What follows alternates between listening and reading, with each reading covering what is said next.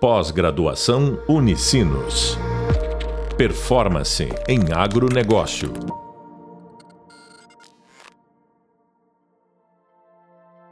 Olá, sou o professor Carlos Anel Baiotto e hoje estamos aqui para discutir novamente um podcast sobre cooperativas e cooperativas agro.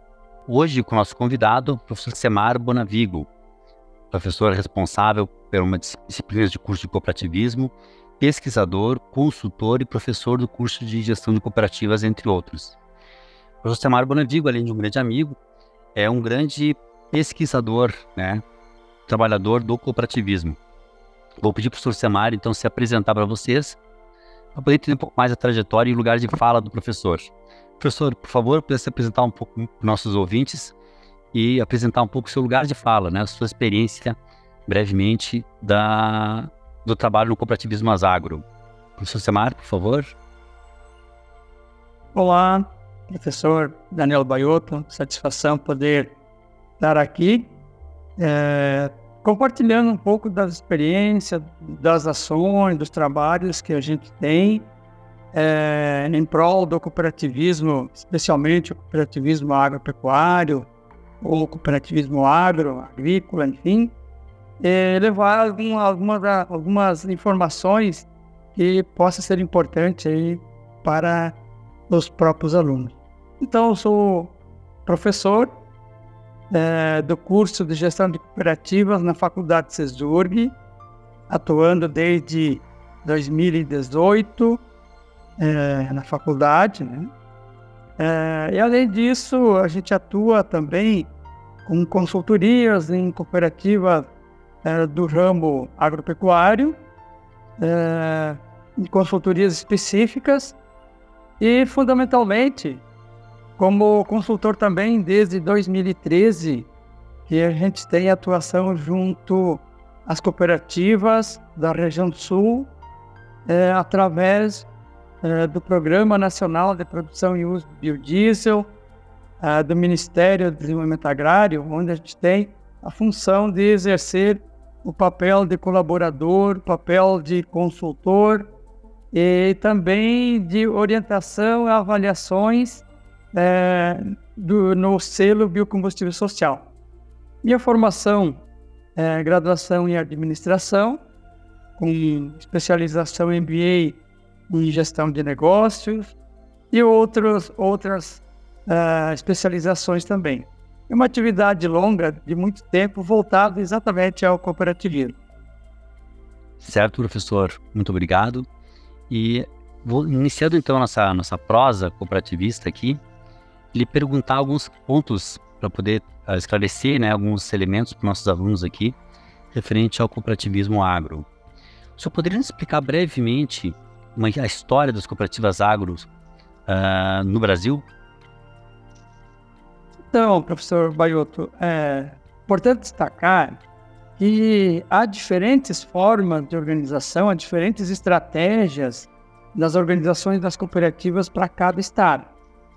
É, se a gente fizer uma contextualização histórica do cooperativismo agrícola, a gente vai perceber de que é, tudo está relacionado a uma situação do desenvolvimento econômico nacional, das políticas específicas para o desenvolvimento né, agrícola e industrial né, de cada região, mais especificamente de cada estado também. E essas cooperativas se desenvolveram nesse contexto com car características mais específicas pela é, situação é, agrícola propriamente dita e do campo, como se comportava né, a situação do campo. Então a gente consegue perceber vários momentos diferentes para as cooperativas, é, citando aqui alguns casos é, para contextualizar. Se a gente analisar o Rio Grande do Sul, mais especificamente, a, as cooperativas agrícolas é, tiveram seu início mais forte no final dos anos 50, início dos anos 60, por conta de quê? Mas por conta de que havia uma necessidade também do próprio Estado brasileiro de desenvolvimento, de aplicação de políticas específicas para o setor agrícola e tanto na área da armazenagem, na área do crédito, na área da própria assistência técnica.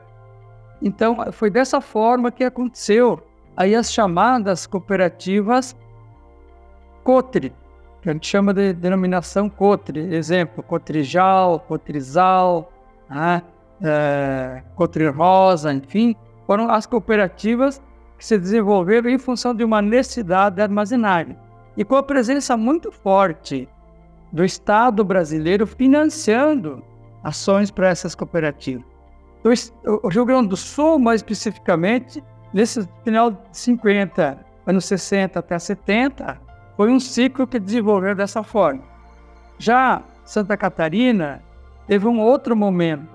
Não teve esse, esse mesmo aporte financeiro que teve o Rio Grande do Sul, mas uh, Santa Catarina atuou mais em função da produção de leite, frangos, suínos.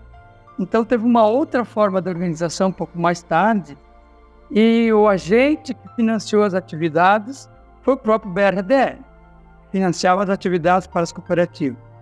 O Paraná iniciou um pouco mais tardio né, a, as suas ações com o cooperativismo, mas nos anos 70, daí para frente, já iniciou pensando mais um processo agroindustrial.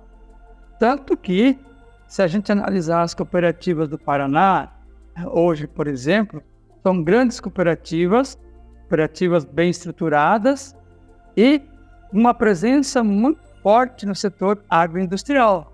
Então é o foco que as cooperativas assim fizeram. Então cada estado tem uma estratégia de desenvolvimento das cooperativas e todas elas têm uma dúvida importante é, no sentido do fortalecimento econômico, do desenvolvimento e ações diretamente com os agricultores, né? Os seus cooperados, enfim. Então foi essa um pouco a, a mecânica que desenvolveu o cooperativismo mais presente na região sul.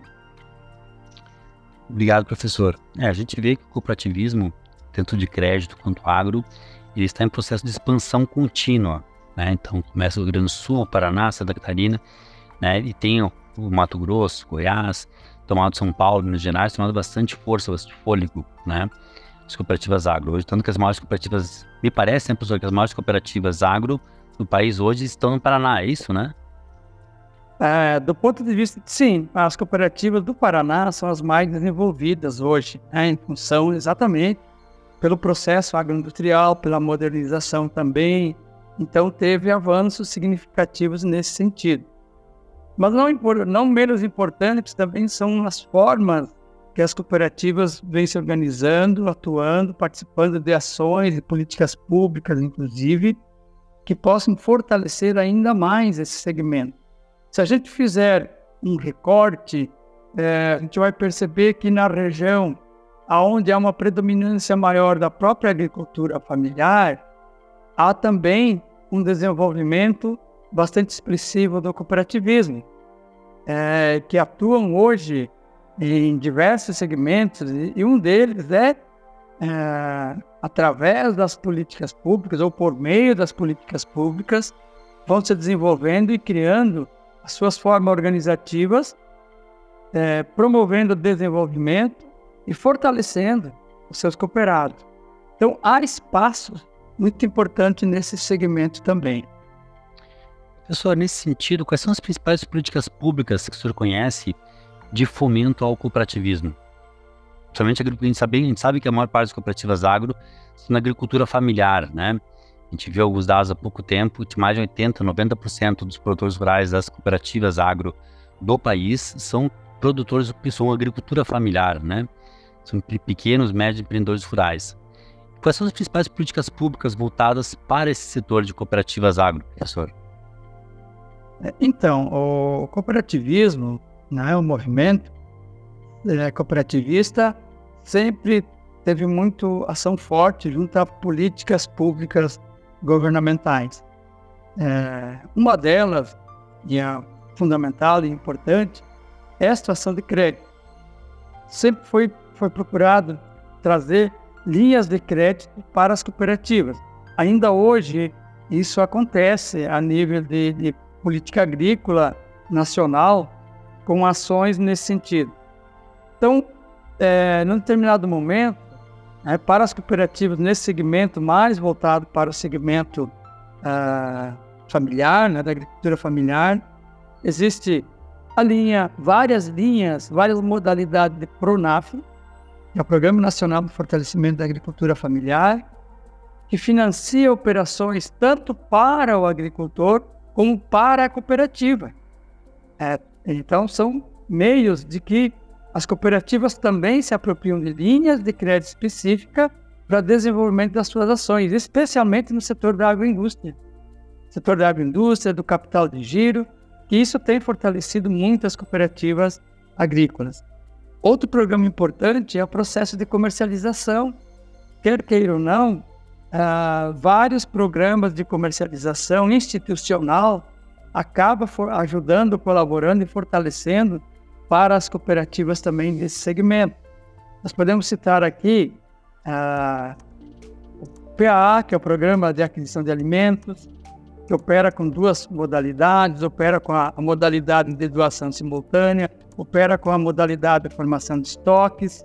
Isso, as cooperativas estão organizando os produtores, fazendo com que aconteça de fato a produção, e essa produção é comercializada via esse mercado institucional. Então, isso é, um, é importante para o fortalecimento das mesas. Outro, outro programa importante, outra política pública importante também para o segmento mais específico da agricultura familiar é o próprio PNAE, que é o Programa Nacional de Merenda Escolar, né? que cada é, estado, cada município, enfim, tem a obrigação de aquisição de parte, né, no mínimo 30% é, do, da composição da merenda escolar, que seja produtos advindos da agricultura familiar.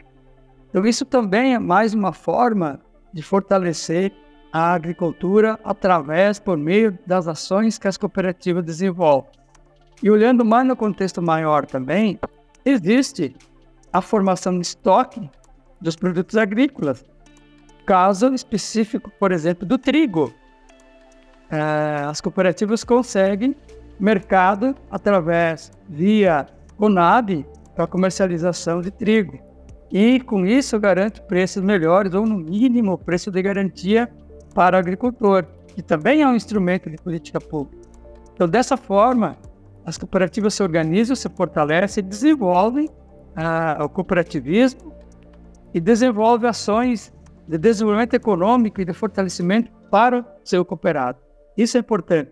O mecanismo é, o instrumento é a política pública. Mas a ação da cooperativa é fundamental para organizar o produtor, mantê-lo no campo, é que a gente fala muito da necessidade de manter os negócios no campo, né?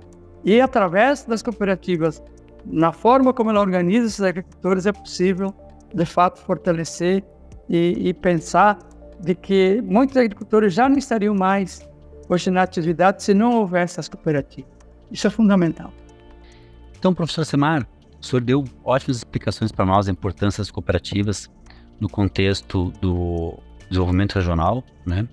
Eu gostaria que o senhor pudesse explicar um pouco mais para os nossos ouvintes o impacto que as cooperativas têm no desenvolvimento de negócios, empreendedorismo, na organização da propriedade rural, empreendimento rural, a importância que as cooperativas têm em programas e projetos para a continuidade da gestão rural, chamava-se né, de sucessão rural, chama-se em alguns lugares de sucessão rural ainda, e também a importância das cooperativas no contexto de fortalecimento das relações familiares no campo, né?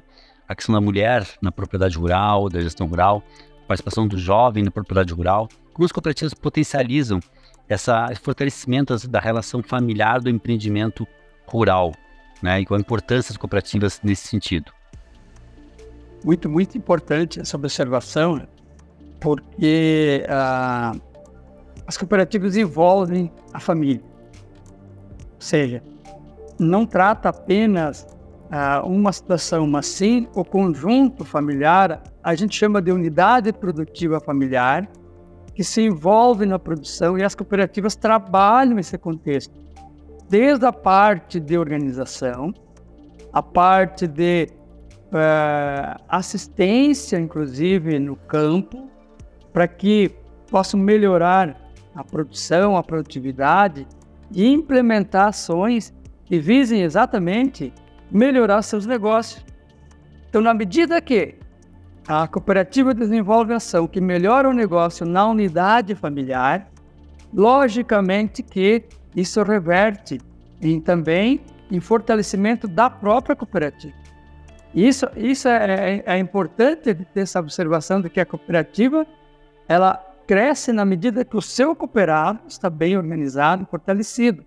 Então, é uma ação da cooperativa que organiza a produção e essa produção volta para a cooperativa que se fortalece também e cria esse contexto do próprio desenvolvimento, né, desse ciclo de desenvolvimento econômico que acontece tanto na vida do cooperado quanto é, da cooperativa.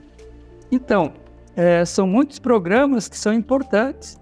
Esse programa que eu acabei citando inicialmente, depois só retomando rapidamente isso, é um programa nacional que compra, nos últimos três anos, a média de compra de matéria-prima da agricultura familiar mais de 6 bilhões de reais. Então veja a importância desse programa para a compra da agricultura familiar, é, oportunizando para mais de 70 mil agricultores familiares ter uma renda melhor, né, uma, uma produção melhor, acompanhada, assistida e, sem nenhuma dúvida, com maior desempenho. Então, isso são ações que as cooperativas abraçam, certo? Porque entendem essa, essa dimensão, essa importância do, de fazer o social para desenvolver o econômico também e fortalece esse ciclo econômico como um todo. É, sem nenhuma dúvida, isso reflete na vida das famílias, no seu bem-estar, no seu desenvolvimento e, sem nenhuma dúvida, na busca da própria felicidade, que é o que a gente pretende que haja a, a nível das famílias rurais também. Muito obrigado, professor Simar. Né, é sempre uma satisfação ouvi-lo. Né, essa questão da felicidade é um tema muito importante para nós. A gente tem apresentado aqui, discutido isso nos nossos encontros, a relação entre felicidade e cooperativismo. Né? Então, nessa sua fala, é muito bacana assim, que o senhor traz também, né, na felicidade cooperativa proporciona maior felicidade para o produtor rural, o empreendedor rural no campo. Muito obrigado, professor Semar. Encerramos então mais um podcast. Sugerimos que o pessoal, os nossos ouvintes, leiam o material apresentado, né, vejam os vídeos também, para aprofundar seus conhecimentos sobre cooperativismo. Muito obrigado e até o próximo encontro. Pós-graduação Unicinos. Performance em agronegócio.